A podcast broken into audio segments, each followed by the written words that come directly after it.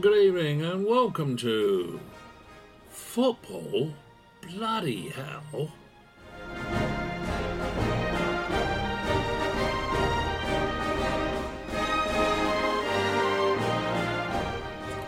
On the show this evening, we've got all the gang. Yeah, it's Paul Thorpe's here. So too Ricky Hyatt. I'm here. Hilda's back from his Rounders game. That's a girls' game, in it, Rounders? And we've got the captain, no less, of Yeovil Town Football Club, Josh Staunton.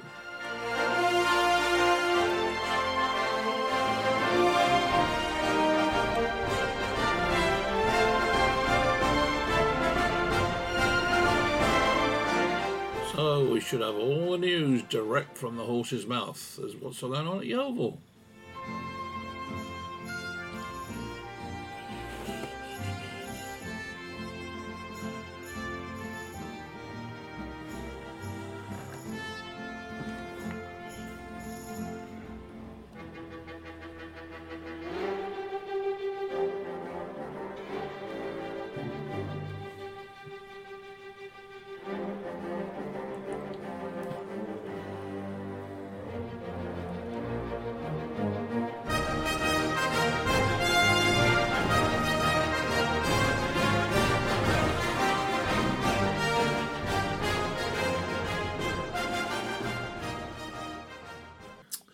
Well, good evening, everybody. Welcome to Football Bloody Hell.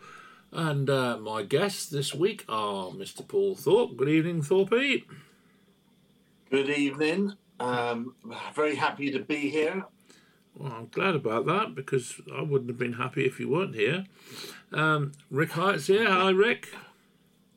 I, uh, I, I'm, I'm also very happy that um, Thorpe's here. Yeah. And um, now we've got a strange situation really in that uh, after playing girls rounders last week, Hilda is now having her hair cut.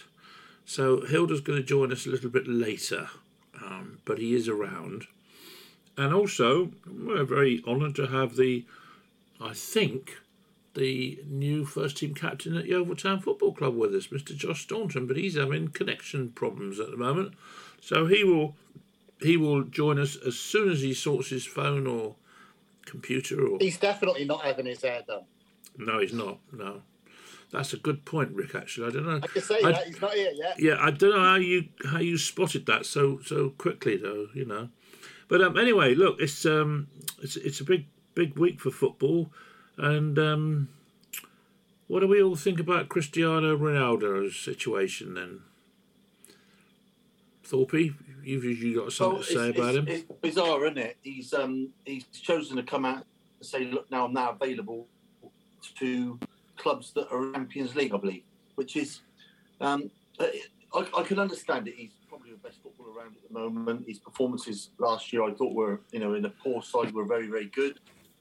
You know, and he was the he was the top performer for Manchester United. No, so they they need to keep him undoubtedly. Um, because they haven't really made any signings yet, but they, the, I, I'm, I'm led to believe that there are some on the horizon. Yeah. But I think the lack of activity in the um, i i you know in the transfer fee, uh, uh, you know uh, that hasn't happened at Manchester United has made him actually think about his own situation. Um, you know, Rick might tell me differently, but I think that that's probably what's happened. He's gone in a minute. We're not signing the type of players that we should be. I know he's been on the phone to certain players uh, to join him you know, and if that's not happening, then he's obviously going to think about his own position because, you know, he's been at the elite of football since um, the day he started, and uh, there's no reason why that should change. You know, it's up to the club, I think personally, to get to the standards that is required to keep him at the football club. Um, you know, and uh, when you've got one of your best players, I was I was disappointed in the way that, that uh, a little bit more effort wasn't put in to keeping Mane because I thought he'd had a great season for us. But Nunez is there. They're saying that, that he's going to perform. We hope that you know that he does perform. So realistically, it's not a step backwards. Now losing Ronaldo would definitely be a step back, and um, they need to do whatever they can to keep him. You know, but if he wants Champions League football, you know that's where the failings of last year are going to bite um, bite Manchester United on the backside. Well, I see that Josh has arrived. Good evening. Yeah, can you back, hear us, yeah. Josh? Yeah, yeah, can you hear Yeah, I us? can hear That's, you. Yeah, that's good. Well, well, we'll come back to Ronaldo in a minute because uh, obviously we want to we want to have a chat with you about Yeovil Town and what's been. And now he's frozen. Brilliant. Thought I was there. So, um, well, first of all, um, congratulations on signing your new your new contract. It's good to have you around for two Oh, years. Um, I'm sure we'd be taking the Mickey out of you for the next two years, quite quite a lot, really. But uh, It's all Yeah. part of it, lady. but, but how, how do you feel about it? I mean, you must be pleased to have signed on and got it all sorted out and you know settled down now to life in Yeovil. yeah, it was good. Um, it was. I'm glad it was. It was. Uh, I spoke to the manager obviously straight after the season, and we got it done very, very quickly. Really, like there was no. Obviously, my I wanted to stay. The club wanted me stay, so it was relatively easy in terms of that. Uh, definitely makes it a lot easier when rather than when you when you're both pulling in the same direction. So I'm glad. Um, I'm really glad we we got it sorted, and it was nice to have a nice summer where we could focus on, where I could focus on just looking at the way the club's hopefully progressing, and and uh, yeah, I'm looking forward to another couple of years in the overall minimum, really. And um, you know, how long have you been back now? A week is it, or just under? Yeah, yeah, a week, a week. We went back last week, so yeah. So you've had you've had a week of of, week, um, of Chris Hargreaves and, and Chris Todd. You know, how's it been going? What, what what's the new regime like? Is it a, a lot different to um, to um, Darren Sarll's, or or is it completely the same, or how's it all working out? Um, yeah, it's very different. It's obviously every manager has their own what they believe is their way of doing it, and uh, the gap so far I've been really impressed with everything we've done. It's been it's been really really tough. As in the first, it was probably one of, up there with one of the toughest first weeks in a long time. Uh, he's very drilled on fitness, um, and we've done a lot more team patterns so far uh, and then a lot of work off the ball. But it's been a very good week, and I think it's one of them weeks where you hate it at the time. And I was speaking to the Jamie Re- Reckord, the new signing, and I, and I said it's one of them weeks you really at the time you hate and your body's killing you. But come the start of the season, I think it'll be a very very good. You look back and think, "Cool, we've done a lot of miles in that week." That was a lot of the base work, and, and hopefully, I think the next four or five weeks will be will be similar, and uh, it should hold stand us in good stead for the season. And um, you know, got some new lads there as well. Are they, are they all fitting in well, and you know, getting into the to the, re- the regime of what's happening? Yeah, uh, the Gaffers recruited well. I think obviously we're still early. I think there'll be obviously be more recruits coming in, but I think the Gaffers mentioned to us is very uh, cautious of the type of person he wants to bring as well as a player, and they've got to fit the group. And, and so far, all the signings have, have matched exactly what he said, and, and they've they slotted in very nicely, and, and they're all good good lads. So uh, if we can build a good dressing room, I think it'll be a really good good season or two for the club. Chris Todd being a Welshman, has he has he had you any doing any singing down there? no singing, just press ups. Oh, Loads press press-ups. ups, yeah. No, but Toddy's a, Toddy's a good guy. Obviously, the first time I've come across him, but so far I've really got on with him. I think he's, he's excellent in his coaching and the, the standards that both him, the gaffer, and Marcus are, are installing into us. I think it's a it's a nice it's a nice clean slate for the club, and I think it's a nice. I think they're going to be very successful. I, I think the the early signs are very good. Is the onus very much on fitness, or at the moment, or or is it you know a combination of both? Uh, it's been it's definitely been a combination of both. We've been doing that long, hard miles in your legs runs, which you seem which you always seem to do it first week or two. But there's been a lot of football. The first two days, the first day was was really tough, but uh, we didn't touch a football. But after that, we've kind of introduced the footballs. We've tried, we're finding the balance of doing that hard, hard long stuff, and then getting fit with the balls as well. And I think the group's reacting well to it. I think uh, I know myself. I really enjoyed the first couple of weeks. So uh, first week and, and, and enjoyed really enjoyed today. sure there's plenty more hard days to come, but come come Christmas time, I'm sure we'll be very thankful for them. And does it? I it? think it's that fine balance, isn't it? You know, uh, be- between that fitness and then you know what whilst you're doing the pattern of play or what he, he's looking to do the pattern of play, you you, you, you get that rest in your legs again. Yeah, And definitely. then all Yeah, of a sudden, a little bit of fun, a little bit of hidden running, as we call Yeah, it, like yeah, where you're actually enjoying yourself, but you're still doing the running as well. And I saw one today where there, there was a, a relay um, with inflatables with the great big sheet at the end with the soapy water, and they had a they had a, t- a, a two halves of the squad having a go at each other. That that's a lot of hidden running, but also a lot Yeah, of fun, yeah, and, yeah. and you and you need that little bit of fun as well to uh, you know to sort of like um, take the uh, the tediousness out of the uh, the running side of it. So, um, um, yeah. so that's really really important, isn't it? Yeah, I'd imagine it's very different your day, Thorpe. I'd imagine it was a lot more just. Uh, there was no sports science to it, I presume. Back then, it was just more just hard, hard running, and there's still a place for it. I think there is definitely a place. Like we've done some hard, long runs, Yeah. but you do a lot more on the balls. Even since I first joined, the first started going full time, there's been a lot more on the balls now than there was even ten years ago. So Yeah, they're definitely Yeah. progressing. I think. I, I think you're exactly right. It's, it's finding that balance, isn't it? And then recovering when you can, and then getting Yeah. ready because you, then you need to do some short, sharp stuff, which you get with the ball, really uh, twisting and turning. Because it's good to have them miles in your legs, but you can't really replicate uh, football movements, can you, when you're just running? So definitely No. think so far the gap has been spot on, and Scott, the sports scientist, has been excellent, and it's been a team effort, and and, and the boys look strong. good. Have the, has the gaffer put a, a big emphasis on sports science, um, Josh? Um, I think it uh, buys into what he's doing. I think this year, obviously, we've got the GPS trackers, which we didn't, lo- which uh, Darren was never massive on. Um, I think just because I don't think there's any place for for not running in this team and uh, not working hard, and and I think they're going to use everything they can, the sports science, the obviously you can see it with your own eyes, but statistics help back that up, and, and I think it's uh, it also helps you manage yourself. So I think there is a different, definite, definite uh,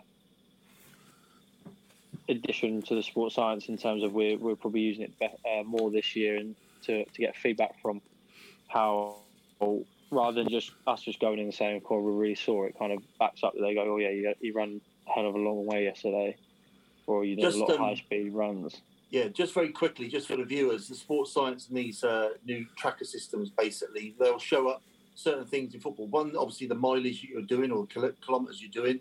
You know, they're also pick up sort of areas of the pitch you're actually going to be in and where you can like uh, so that the management can actually say, right, I need you more in that area of the pitch because you're not going in there.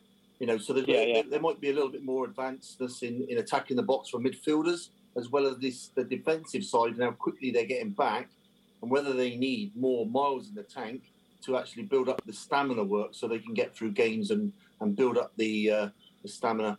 It's also like you know it'll, it'll tell you uh, the, speed of the, the, the distance they go Yeah. on, the speed that they're doing, you know the acceleration that they're doing as well. It's so advanced and stuff now it really is uh, pinpointing, and they're saying the figures don't lie. You know, you'll, you'll see the difference between a centre half, a right back, or wing backs, and also the midfield, how much they're, they're doing, and also the type of runs that their forwards are doing, and then they can pick it all up and then bring that into the analysis of the game uh, when they look at it uh, during the week. So it is there is a definite place for it. I know Darren sold Yeah. it a Yeah. different way, but um, it is definitely the way forward. Um, so that's just an insight for the for the, for the listeners about actually Yeah. what these tracker things actually do. and and they tell so you do tests on your on your first couple of days, and it will tell you to do a, a thirty meter sprint at full at as fast as you can go, and then uh, you're obviously channeled into that. That's your stats, so you're all individually gauged, and it will tell you how many. So say you do ten thousand kilometers in a game, it will tell you two thousand of them were at in your top eighty percent. So you were going, you were working at your, nearly your maximum for two thousand meters and stuff.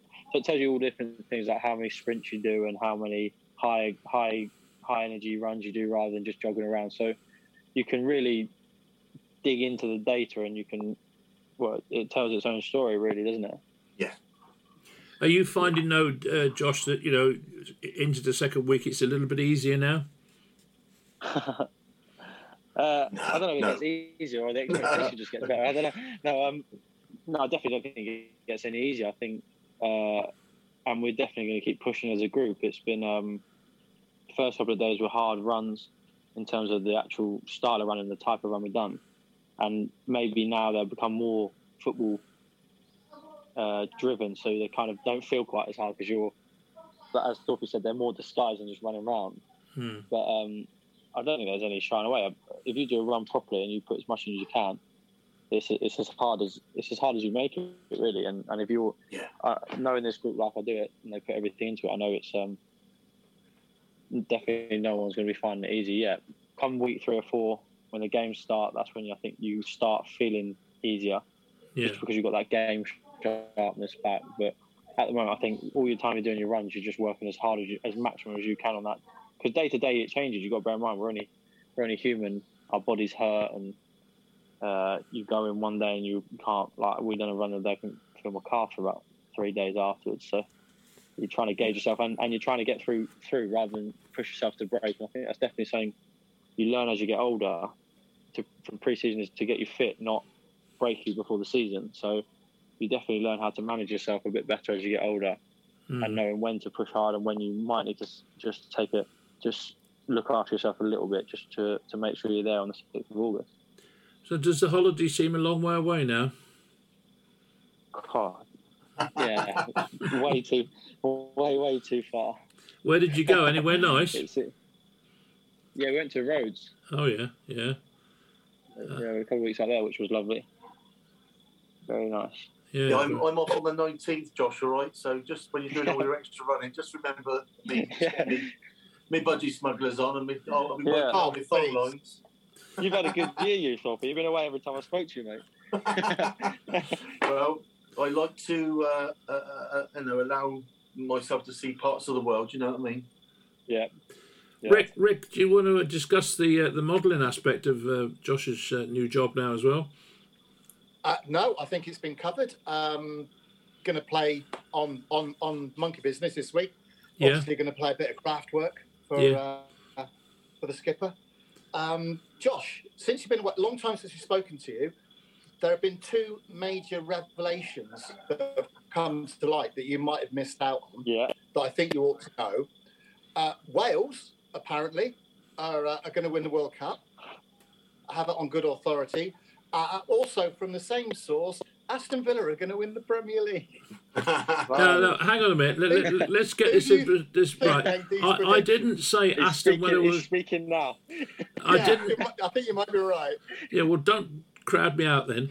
I didn't say Aston Villa were going to win the league. What I said was if uh, one of the three or four three is accepted teams didn't win it, that they were a dark horse, which is slightly different to what you're putting across to the listeners, Mr. Hyatt. All right. Your, your reputation is intact. Yeah, well, He's in tatters. in tatters, Yeah, more well. like, yeah, yeah. It's, it's unchanged, isn't it? Let's be honest. Hilda, your thing flashed just now. Are you there or not?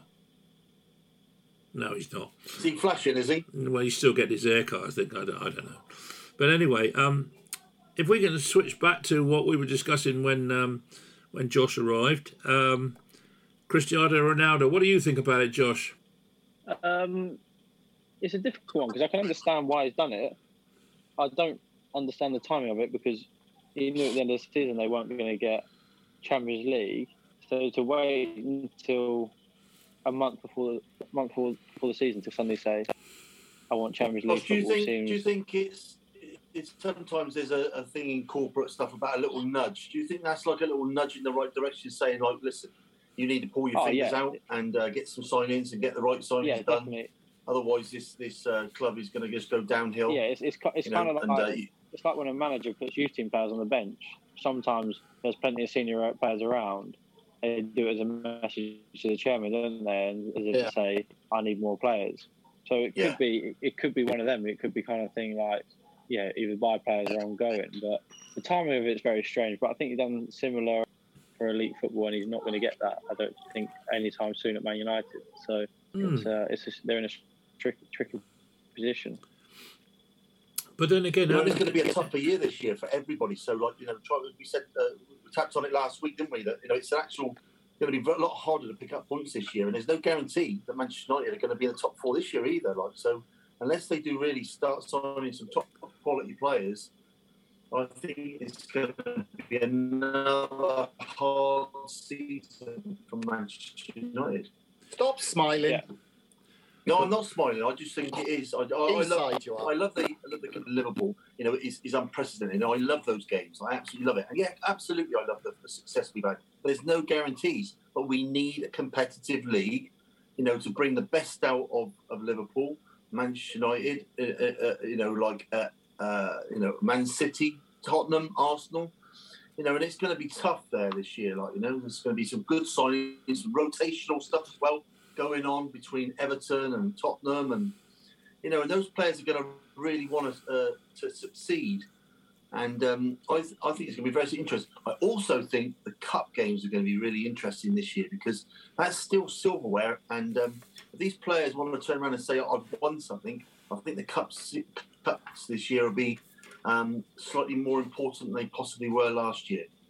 But having said that, I mean, Manchester United have been trying to sign players, and it looks now um, they've got this fullback in the bag by all accounts. De Jong's agent was over there today, so they say, so that's looking pretty favourable. Eriksen's now come out and said he's going to sign for United, so there's another one. And there's this. But Eric, there's- Eriksen's not. Eriksen's not. Listen, Eriksen's a fantastic player, but but I I, I, I totally agree. I, I listened to to Talk Sport today. I totally agree with what they're saying. It's not the signing Manchester United should be making. He's No, it's, gone. it's, it's still it's still Garnish like they have no top. plan. Sorry. Yeah. It's still like they have no plan. Well, I think the Like, they plan have- that Tard wants basically is, is all built around getting um, Frenkie de Jong in. As soon as that one goes in, then the rest of it you can build from that. But you're right, without that signing, it does look a bit scattergun like it has done in the past. But do you honestly think, you know, like, Yeah. Josh? But you know, if you're if you're a Manchester United supporter now, are you thinking, hang on a minute? no, we're looking. We were looking at world class players, and now don't get me wrong. I mean, Eriksen is a, is a fabulous player, and I absolutely love Yeah. watching him play. But is he that type of player that the fans want to be seeing? The top man, the manager's come in and said, "Right, I'm going to get rid of this player, that player, and I'm going to be bringing in this." uh," And all of a sudden, he goes, "Oh, uh, nothing's really happened. Oh, we're going to sign Eriksen." Yeah, it just it just looks it, it looks like Man United like the last few years. It looks like it's an it's a it's a buy to appease people. There's no real thought process in it. It's kind of like it's not like they've planned to buy him the whole time. They've been desperately after him. It's kind of like oh he's there, well let's just get him.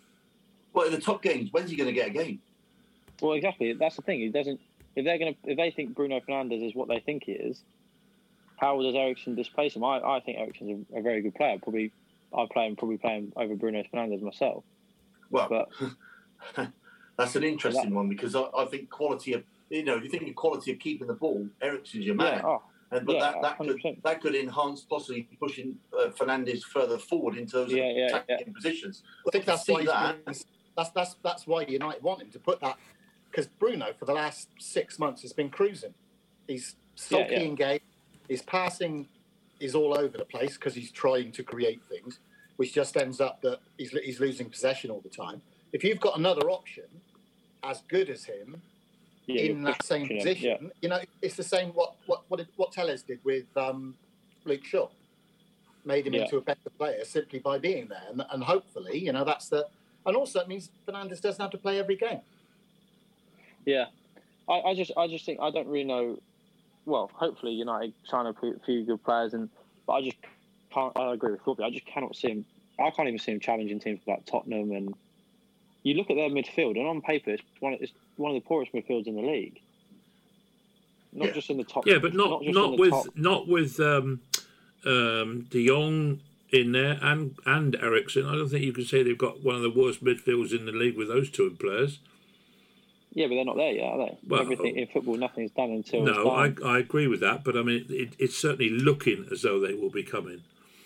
Um, Hilda when- has when Hilda look- has when- joined when- us. Sorry, when, just jumping in, just jumping in very quickly on that point. When you have a look at it, so we've got Man City are going to be driven to win it again. He's going to want he's going to want the Champions League as well. Liverpool didn't do it last year, so he's going to be driving them as well. You've got Conte at Tottenham. Yeah, he's going to want so much out of his squad this year. Last year was not acceptable to him. He's going to be driving them. You know, then you, you know you've got Everton. They're not accept- acceptable what they did last year. they're going to want a higher position. You know, and I think that they're and, and these teams, all team, all those teams have bought, and I think bought fairly well to make it interesting for all the supporters. I think that they've got a chance of doing something really special this year. You know, and then you know, Man United they're still haven't really hit. Now that might change. Literally, that might change over the next couple of weeks. You know, and they'll be everybody will be going flipping out. They're looking strong. You know, so that could well change, but it's not looking the vibes. You know, you, you get a feeling, don't you, Josh, about the clubs and, the, Yeah, and, yeah, and the yeah. vibes that you get from that club. The vibes are not good at the moment, and and I do fear. I do fear what's going on. And we said it last week, didn't we? And we said it the week before. What's going on at our football club to make it uh, look for me to make it look as bad as it does at the moment? You know, Can you But- s but- but can you but smell it? Talk, you talk about Excuse me. Can, can you smell that? bullshit, they call it. You're talking No. bullshit, Thorpe. no. I think you're. but we we you, all talk about thinking. signings. All it is, Every- we all talk, we, all, we all talk about signings, but you think there's so much deadwood they still haven't moved on. Yeah, Martial's still there. Yeah. They're going to be going into another season with Martial as second choice striker. They're going to go into. Do you know I mean they're, they've still got the likes of McTominay, Fred, the same players who've got them in the position who were deemed not good enough are still there on the whole. They got rid of six players, seven players, didn't they? I mean, I think one so- of the one of the points that you, you've made the point about Everton, about Arsenal, about City, about Tottenham, but to a, to a degree, if those teams improve to the degree that you're suggesting that they might, it's going to make it's going to make the whole top four, top five syndrome a hell of a lot different because they're all going to be beating each other. So it, I would suggest that Yeah. you, you're not going to get a situation where one team is suddenly 10 points clear or something because I think that they're all going to start beating each other, which is going to make the whole thing a lot that- more interesting. Yeah, yeah, uh, yeah. I've said for a while. It's going to, for me, it's going to be the most interesting Premier League season. You know, we always said about the Championship being the best league in the world because it's like so exciting. You know, and even towards the end, it really just gripped you. I think, but no, there's so many combinations that could happen. Hmm. You know, about going up uh, or going down. But um, yeah, I think this year could be really, really interesting. You know, I think you know Man City with the sign they've made, it, it looks like odds on that they're going to win it again. But there's a but there. He's still got to fit into that team. The potential is unbelievable, but there are going to be teams out there that are going to say, "How can we stop Haaland? How can we stop them?" You know, and um, and it, it, it it really does line up for an exciting season. Helder, uh, you've been sat there looking looking all, all sad and, you know, are, are you disappointed with the Am I, look, am I am I looking more streamlined? No, I was going to say, are, nice, are, nice, are, you di- nice. are you disappointed Not with the end result? Two of us. Because, uh, you know, I mean, how much did they charge for that? Oh, um, I mean, I'd give you the full details, but I suppose I probably shouldn't give them free advertising. So I'll just say it's a quality wouldn't, service, but a long wait. Yeah, but, you know, I mean, how, how much did they charge you for that? Come on, tell us. Uh, that was eighteen pounds. God, bloody hell. Eat it. God, I get mine done for a tenner. Hey, hey, it's football, bloody hell, not haircut. listen, listen, hey, that those Lionel Blair cuts are getting expensive nowadays, aren't they? You can- when did can you last? you- When, when did you last go in there, Thorpe? Hey, don't a long Hey, time mi- ago. mi- mine's, fr- mine's free. Yeah. Mine's free. I don't Absolutely. Yeah, very free, very free. You So it was very, it was very difficult to make that joke at Thorpe without offending you, Josh. So I do apologise. With no offence in it. But lad, lads, you can tell United aren't doing very well because Adrian's obsessed with Josh's modelling career, Hilda's haircut, anything. No, don't talk you- about the football. On the on the contrary, Rick, I am very excited about the new season. I think United are going to do far better than everybody thinks they are. Um, Uh, copy and paste, copy and paste from Yeah. last season. yeah, yeah, we'll see, we'll see. Um, have you got any questions you'd like to put to our, our esteemed guest, Mr. Staunton, uh, Hilda? Since you missed out on the initial, you know, debate. Yeah, I just want to know how it's going under the new regime. I mean, I've I've had limited discussions with Mr. Hargreaves before, but just how he, he comes across even in his media work. Like he comes across first and foremost like a top quality bloke, and no doubt Yeah. he was very crucial in you in your decision for staying on, Josh. Yeah, he was. Um, yeah, as soon as I met him, really, I, I think we we seemed to get on well. We we liked what each other said, and it made it very easy. I think I agree. I think he's a he's a really really good bloke first and foremost, and he definitely knows his stuff on the training pitch, which is always a, a bonus, isn't it? Have you noticed um, sort of a, a, a difference so far in terms of when you get a new manager comes in? This is no disrespect to what what happened before, because Darren was brilliant for Yeovil, but obviously once you get a new manager through the door, there's a different feel about the place, isn't there? Different coaching staff as well. Yeah, yeah, yeah. I feel like there's a good vibe going into the new season. Probably Yeah. a few players shorter than than um, he would like still. Yeah, as I said earlier, I think um, every manager has their own way of doing things, don't they? And um, there is no right or wrong, but I think the group has reacted very well to the gaffer and Toddy and Marcus, and I think they they like what they see so far, and, and I think it's got the got the potential to be a very good good relationship. And uh, we are, as you say, we're we're still a few players short of where we want to be, but I think it's important that we get the right players through, not just whoever we can. Yeah. So sometimes you at this level we, we are better off just waiting and being patient and and wait for the right person to fit properly rather than trying to squeeze a, a square peg into a round hole, so to speak. Your first game is, I think it's eight days away now. Um, uh, you know, you're looking forward to that. Yeah, I can't wait for the games to start. It means means the runs stop stop a little bit. Yeah, Uh, definitely, I think every player I think looks for that first game as quick as possible, and then Yeah. once the games come, they seem to come thick and fast. So it is it is literally just counting down the days and surviving, getting through every day till then, Hmm. making sure your body's in the best place it can be, and then once they start, it, the, the it feels like a season. It feels like the season's. It feels like the season is nearly in sight because because the days just go so much quicker when there's games breaking up a week. yeah, and of course you you you've got one. Well, you've got Ju- uh, July the twelfth, Taunton, sixteenth Exeter, twenty third Plymouth, twenty sixth Dorchester, thirtieth. So it's not what's that. Five or six days, nothing more than that, is it? Between each game, so it's going to be pretty, yeah, uh, no, no, no. pretty intense. Yeah, that's for sure. come- they will be intense, and I think it's. I think as as me and Thor were saying earlier, is it, that's where that sports scientist probably comes into it a bit more and look after yourself because it is. It's a big toll on your body to suddenly throw yourself into games like that. It's important we recover right and, and get the minutes you need and, and ease yourself into the season because ultimately that is the date you're working towards, isn't it? The sixth of August, not not the first. You know, ultimately, they ultimately as well. It's about building up so that the the, the the levels of your performance come up to a, you know to when you hit that first game of the season. You know, I remember playing about eight or nine pre-season games, and uh, and I said to the lads, "I'm worried that we picked too early because the Yeah. last two or three performances were absolutely shocking." So that build up to Yeah, yeah. you know, not just like in your, your general play, but it's your sharpness, and then about keeping the ball, and then you even down to your set plays. Well, it's, um, it's everything, isn't it? It's everything, different. isn't it? It's, it's, it's mentally. It's, it's mentally you you get to a stage where you you reach like your optimum con- concentration, and because there's, there's nothing. It's not it's not the same as a it's not the same as a first team game in terms of the adrenaline, is it? A pre, like there's no point. You you'd be silly to sit here and say you get the same pump for a preseason friendly as you do for a get for a league game. So, like you say, if you have if you end up having too many, you kind of reach your con- peak concentration, and then your habits start to slot get sloppy because it's only a pre-season game, and mm. results don't really matter, and people overplay. You make decisions you probably wouldn't make on a Saturday if you played too many games because it, you just start start taking liberties really. So I think you I think you're right. I think you, you reach your peak in everything: your mentality, your your concentration, your physical side of thing, your your your readiness on the ball, your decision making, and and it is important you get the balance right because if you sit there for if you have nine or ten, you you can easily feel like it's friendly after friendly after friendly, and it's it's, it's very hard to get out of that mindset.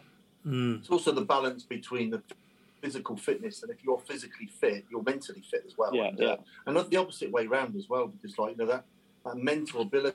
You know, I used to talk to my players. You know, when I was doing my couple of stints at manager. You know, I want you to be physically strong, but I want you more to be mentally strong because you know there's certain situations through a season where you have to be mentally probably twice as strong as you do physically, like to get through those beard, you know, little bit of Yeah, talcum powder next week, all right? come as everyone should come as Storpy next week. Rick, what do you? We were talking about Yeah. Ronaldo. What do you think about this talk about swapping him for Lewandowski? Easy for you to say, Adrian. Who's that? Yeah, Lewandowski. Okay. Um, I, um, first I've heard of it, and I would rather that happen than Ronaldo go to Chelsea. Oh yeah, I think we'd So- all agree on that. Yeah, you don't.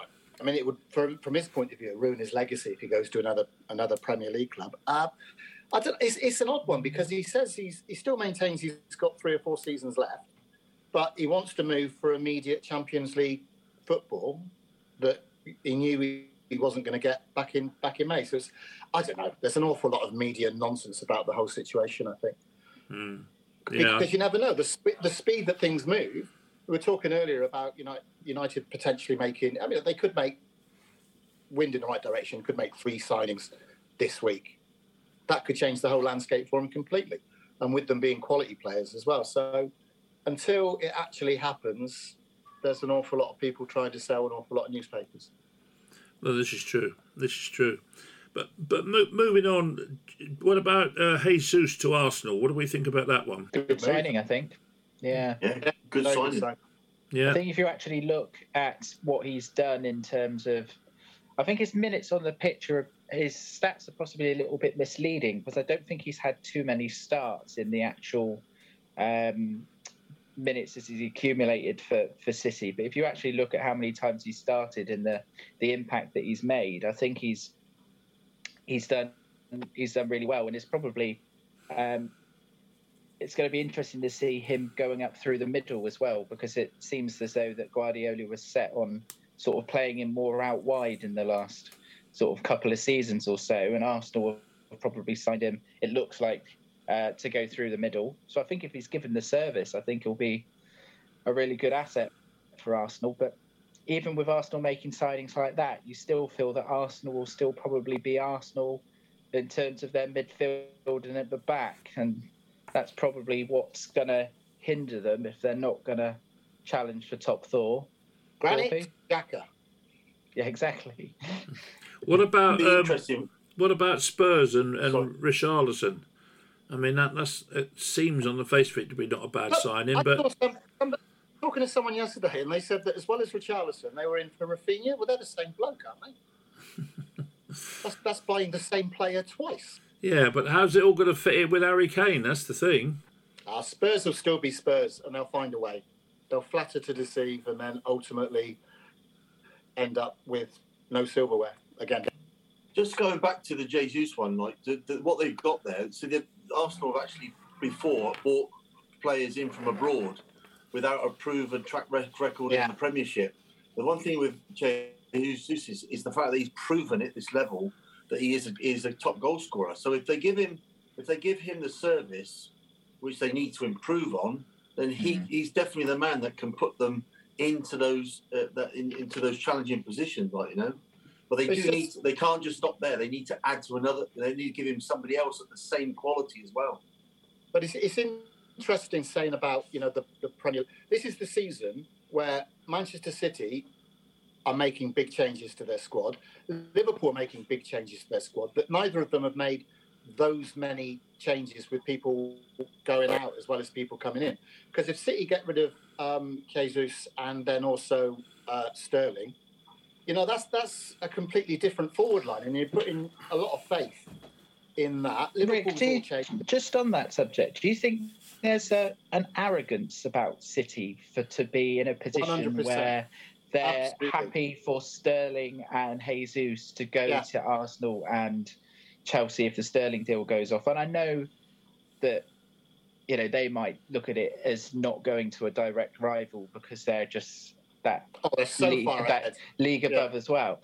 But I just feel like the way that the Sterling deal's been talked about in terms of he's in the prime of his career. He's 27 years old still, which is crazy. 50 million and just let him let him go to Chelsea. It just I think I think I can't, get my head around it. This this this upcoming season, I certainly think it's going to come round and it's going to bite City on the bum because they're putting an awful lot of faith in Haaland, who over the last few seasons has missed approximate. He's missed a lot of games. I wouldn't put a figure on it, but he has missed an awful lot of games.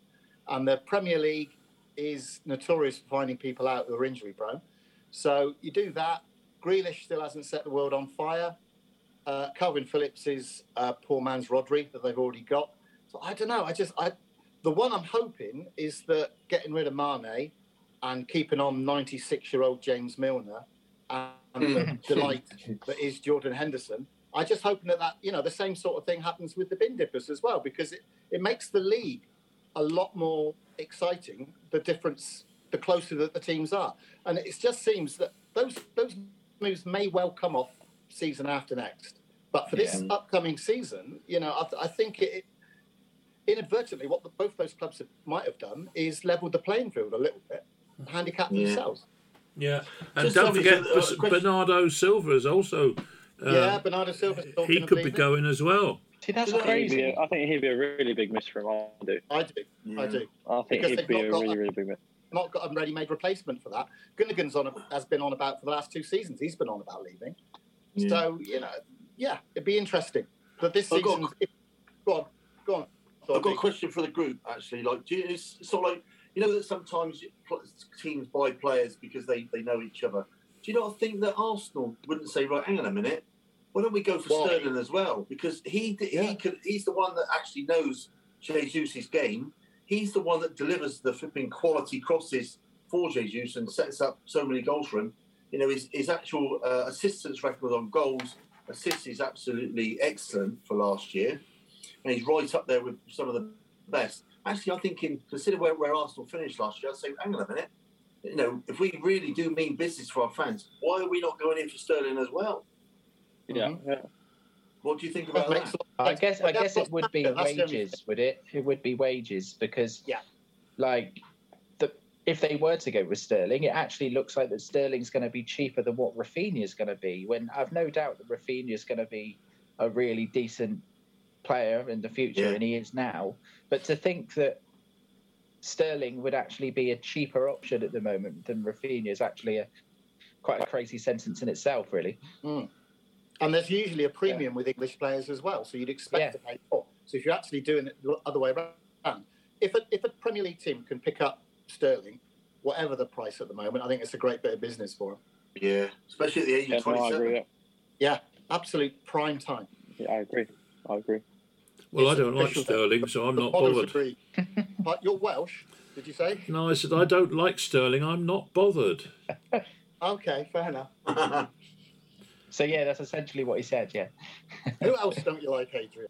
You, you he's nasty just little man. He, he's just disappointed he's not being linked with Cardiff City. Yeah. Yeah. How do you feel about your boy Gareth not coming back to Wales, Adrian? Yeah, I'm disappointed. I thought he would have. I thought that's where he would have gone. I must admit. But then Yeah. again, Los Angeles, Hang on all the sunshine and the beaches and Californian sun. Cardiff If ever- City, if ever there Los was a- Angeles. If ever Yeah. there was a player who was designed to go and finish his career in the United States, it's Gareth Bale. Mm. It's Yeah. absolutely Yeah. tailor-made for him. Really. I mean, to be fair, Adie's always said it. What can you do in LA that you can't do in Cardiff? Yeah, it's an I know. That's right. But there is one thing missing in Cardiff, and it ne- always will be, and that's the sunshine. Yeah. Yeah. but I don't know. I don't know. Um, what else have I got on my list here? Dybala or Dybala. What about Dybala. what about him? He's a, he's been um, with a bar So- I was going to say diabolical, cool, but that's probably a bit harsh because um, just having Isn't a he bit of fun. Um, he's, he's someone that I think has been a victim of his of his own injury kind of Yeah. record. Really, I think if you're talking about Dybala when he first burst onto the scene, when he was at uh, to not quote Michael Richards, but um, when he was at Palermo, I think before he then got snapped up by Juventus. Um, he was offered to Tottenham, wasn't he, about 18 months ago? yeah. That didn't really come off. I don't think. According to like- Wikipedia, Paulo Exequiel Dybala is a Thank you, will Siri. never know. Siri. Never know. Thank you, Siri, for just confirming uh, I'm what I was trying trying to to say. stats. But I think the fact that Dybala is a free transfer at the moment probably speaks volumes about where his career has gone. And I think if anyone was to pick him up now, would be a gamble when you think that he'll probably cost quite a bit on wages and demand quite a high signing on fee as well for being out of contract. So I take it you Yeah, wouldn't yeah. buy him then. No, No, I don't think so. Which is why I'm surprised that United haven't been linked with him. They He has been linked with him. Uh, have Seasons they? ago, Oh. he was linked. Yeah. I think if you were to get, if you to get, get the transfer Dybala, yeah, if you were to get Dybala, I wouldn't be surprised if we're in this podcast in six months' time and both of you, uh, Rick and Adi, are saying how frustrating a signing it's been Yeah. because you can't Mm. get him on the pitch or doesn't look like that he's making an effort. Or I think it's been linked with Inter, hasn't he? That might be Yeah. something that they look to do, but I don't know why, seeing as Lukaku's done, isn't it? That's completed now. Yeah. Yeah. Has he gone back there? Is he? Yeah. Mm, Yeah, I think Lukaku, so. yeah, On- yeah, on loan. That is a strange bit of business by Chelsea, isn't it? That. It's cutting your losses, isn't it? Really, it was a bad, bad move in the first place, and just trying to get out. That's of what I mean. Like, what, why? Why have they suddenly? What? What? I- because he was available. I think. was in the group that the senior boys actually respected Yeah. enough to do it properly, and then come to me afterwards and after at the end of the season and and have kind words to say about me and gave me very good feedback. It was definitely um, a great experience. I mean, I, I learned a lot from learned a lot about myself, and uh, hopefully one day, when the time is right, it'll be a it'll be an avenue I'd like to I'd like to explore. But It's do you of work, really put that hundred percent record at, uh, in jeopardy? Yeah. You, you've got you've got hundred percent now. Just like That's Sam the thing, I couldn't- Allardyce at England. is that there just with leave it. Allardyce now? Yeah. Walk away. Allardyce, Staunton. You know. So it's a lot of work, though, isn't it, Josh? The amount, the amount you have to think about is, in, is it's, just it's, it's a insane. hell of a lot of work. Yeah, it really is. Like, there's so much you don't think about, and it really does. It just it just takes over your whole. Obviously, It's I, not I like doing playing football manager then, Josh. No, it's it's it's very, it's very um It's twenty four seven. yeah. It really uh swallows you up. Like you have, there's constant conversations. Yeah. Mm. And and the thing I didn't obviously realise is I I woke up with tons of phone calls every morning from players, managers. You, you and I don't really know why they're ringing me, 'cause- but Really? Even have- in that stint? Yeah. yeah, I, I, That's I had- surprising. I, had, I had think that's quite surprising. From I'm I'm not surprised at all. Uh, I've, Yeah. been, I've been there. The amount of time your phone goes off is just crazy. I, I could not believe it. My phone was constantly going off. I mean, I woke up and there's always something going on. Like Josh, Josh, Josh Neufville got called back from loan. I woke up that morning with, with uh, five missed calls from Nathan Jones, ten from a random number from Luton. So it's just you're just constantly working. And, and that sounds stupid because I wasn't really working. I wasn't doing it like even to a degree a manager would do it in terms of I didn't had a bit of analysis but didn't have a massive and it was just it, it really really was an eye opener. I thought, wow, this is it shows you how important your team is. Yeah. and that's why I can I can understand why managers take their people with them because it is um it's a it's a big old job, really big job. It was it was fascinating though. I really really enjoyed it. Based on that, that little stint, um, Josh, do you think that Chris Hargreaves will be looking to you to be the sort of conduit between the, the team's players and the management?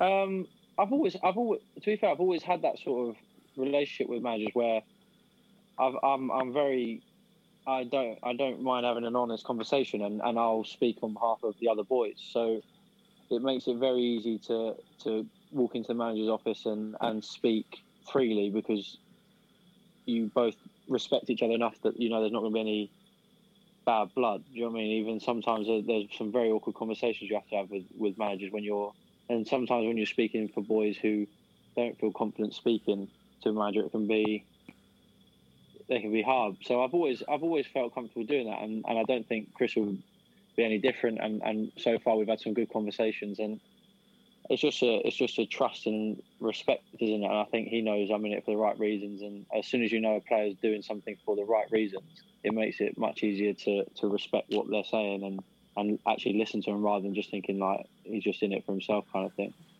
One, one of the things that struck me over the, the, the close season two was that the um, the club has got this sponsorship deal with um, Pittards. You mentioned it earlier, but uh, I mean, yeah. Pittards are a, a very old and well-established firm in Yeovil, and I, I don't fancy as as a as a, a club we've we we don't seem to have maybe made the best use of, of sponsors uh, in and around the town. I mean, Pittards are you know been there for years. They're a world-renowned company. Yeah, yeah. And and to pull them on board, I think is a great. It's a bit of a coup on the quiet.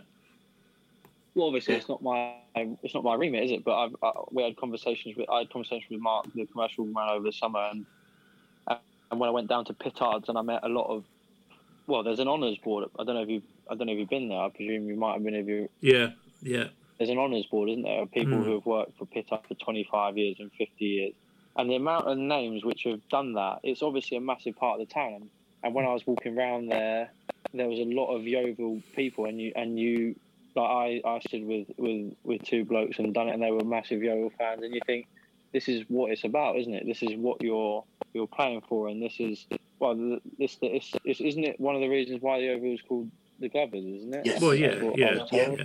And um, and uh, so I learned a lot from it. I think, and I agree. I think it's they're the sort of relationships with a with a the heritage of the club and the heritage of, of a place like that. It, it makes sense to tap into it and and mutually benefit each other. And it was it was it was a bit part of the we were missing out. I think because they have so much to offer. It's obviously as you say, it's a world renowned. I didn't realise until I couldn't believe until I went round and looked round and spoke to the the, the CEO lady um, how worldwide that brand is. That, how Mm. worldwide that is. That is the It's best of the best leather. Like Yeah. Joy, all the making making gloves for American football. Like they are as elite as you can get in, in the leather world. So to have that on our doorstep is is special, and it's a special relationship we should we should use as a club because we should be in it together. And and and and they were delighted to be on board. The, the people working on the on the floor in there were ecstatic to be to feel like they were part of the club, and and it's nice to be able to give them something back for all their just to be involved and just go around and talk to them because that is what they they bleed they bleed green. Do you know what I mean? That is what you're there. That is, Mm. at the end of the day, that is who you're representing every time you go out and step onto a pitch for Yeovil. And you, you, you would expect that, I would imagine that some sort of involvement with Westlands might not be that far around the corner because obviously, again, they're a huge, you know, world renowned company. Makes sense for them to be on board. Yeah, well, I, I, I, to be honest, I don't really know too well about that side. Obviously, we went to Leonardo's, which was fascinating, and, and had conversations with the with the pilots who had all served in the RAF and talked about lots of things, and, and that was like a whole other world. And, and and the same thing, they're delighted to be part of the community, and and we as a club are a massive part of the community. So it's, it's important we bring the community together, and, and they're all facets of the community. We can we can help grow Yeovil as a place, and, and we should all feel proud of having them things, them them massive industries in our on our doorsteps and in our town. So it's nice to feel like we're all in it together. Hmm, But absolutely. right in saying as well, uh, AD, is that not where the original pitch used to be? It used to be behind the Penmill Hotel, in between there and Pittards, wasn't it? I think you're possibly right, uh, Thorpe. Yeah, I'm yeah, not. that's I'm, I'm the not original Pet. Is it Petter's Way? yeah, Is it was it Yeah. didn't it used to be where the Tesco's is? It somewhere it was somewhere around there, wasn't it? Oh no, the Tesco's is when That was when the I slow used to play. Yeah, that oh, was is that, the, is that so? we There's had- been three oh right. Oh well, Yeah, so- funny enough, when we went to Leonardo's, they were telling us they were they, were telling us a story, and I think if it wasn't for some, I can't remember the intricacies of it because it's quite complicated. But if, if it wasn't for Leonardo's, Yeovil wouldn't be a club. I don't know why. I don't know how something there was a merger and and it's some somewhere along the line. I think so. I obviously learnt that when I went and met them, and and you you, you do you just feel you really feel part of it when you've got heritage like that involved with the club. It's, it's nice. I think you know Westlands. I mean, people people like Tony Pounder's father, for example. Um, he worked for Yeah. Westlands, and, and a lot of Thorpe will tell you that a lot of people. Terry Terry Cotton um, worked for Terry Westlands as well. There's there's several. Con, You know, Neil, uh, Neil Housley, Tony Yeah. Pounder himself still works there. Yeah, yeah, exactly. There's a big link there already, but uh, you know, you, you would imagine that that you know, I mean, I've always surprised they've never had the names on the front of the shirt, sort of thing. That to me seems a Yeah, Like, uh, yeah. that would be a marriage made in heaven, really, but it doesn't seem to ever happen. But maybe it will sometime. Who knows? You know. Well, may, maybe who who knows? Who knows? But I, I definitely feel like in that side of things over the summer it was a it was a fantastic summer for the club and it was a step in the. It felt like we were. I really felt like round the club, round them places when I went in there, there was a real buzz for Yeovil again, and it was it was really really nice to see. It felt like everyone was very positive. There was nothing but positivity coming from all them relationships. So it was it was good to be part of. Yeah, and I think the other thing to, to bear in mind too is that, that the reason for that is that, that the supporters are all seeing, you know, one, you're putting yourselves around a bit, you're going to visit places and, and like, you know, pitos and what have you. Two, some of the players that, that, you know, the really outstanding players that one would have wanted to sign have signed. And that's made a huge Yeah, yeah. difference to confidence, I think, you know, people like yourselves. I mean, you know, we wouldn't want to lose you or, or Tom Knowles, people like that, you know, and it's it's put a, Yeah, yeah. a real positive spin on the thing. I think. Hmm. Yeah, no, it's been. I think it's been a good summer for the club, and I hope. The, I think the next three weeks, three or four weeks, will be just as promising. I hope. I think there'll be there'll be good players continuing to come through the door.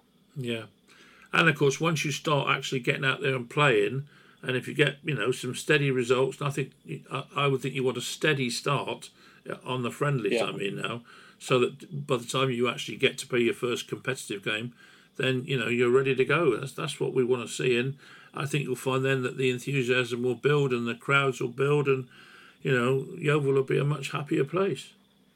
Yeah, if we can get a real, real feel good factor around the town, I think it'll only benefit everyone. Yeah. Everyone. I think it'll be fantastic for, for the whole place. So, so hopefully we, we, we put ourselves in a position to do that. Yeah, absolutely, absolutely. But um, but uh, we're running out of time, gentlemen. I'm afraid. Um, so all I can say is thank you very much for joining us, Josh, and trust you'll be available again next week. And uh, Hilda, uh, no Uh-huh. haircuts next week, please, Hilda. Okay, No, I should be good for another six weeks now, at Yeah. least. at least. Uh, Rick, shame about the glasses, mate. I didn't know you had to wear glasses now.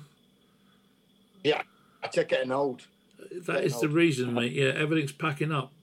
Thorpe's just taking his off. Doesn't he look younger? Yeah. See, there you go. Oh, look at that! Oh dear me, that's the sort of that's the sort of head that you could sort of carve in stone, really, isn't it? From the See the side, Josh lookalike. yeah. Anyway, thank you very much for joining us, chaps, and um, we will speak to you again next week, hopefully. And uh, to everybody else out there, thank you for joining us. Don't forget that we will be having full match commentary of the series of friendlies that Yeovil have got lined up on Three Valleys Radio.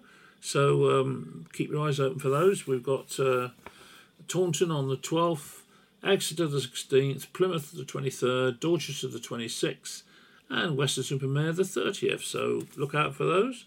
But in the meantime, I've just got one thing to say, as I always do football, bloody hell.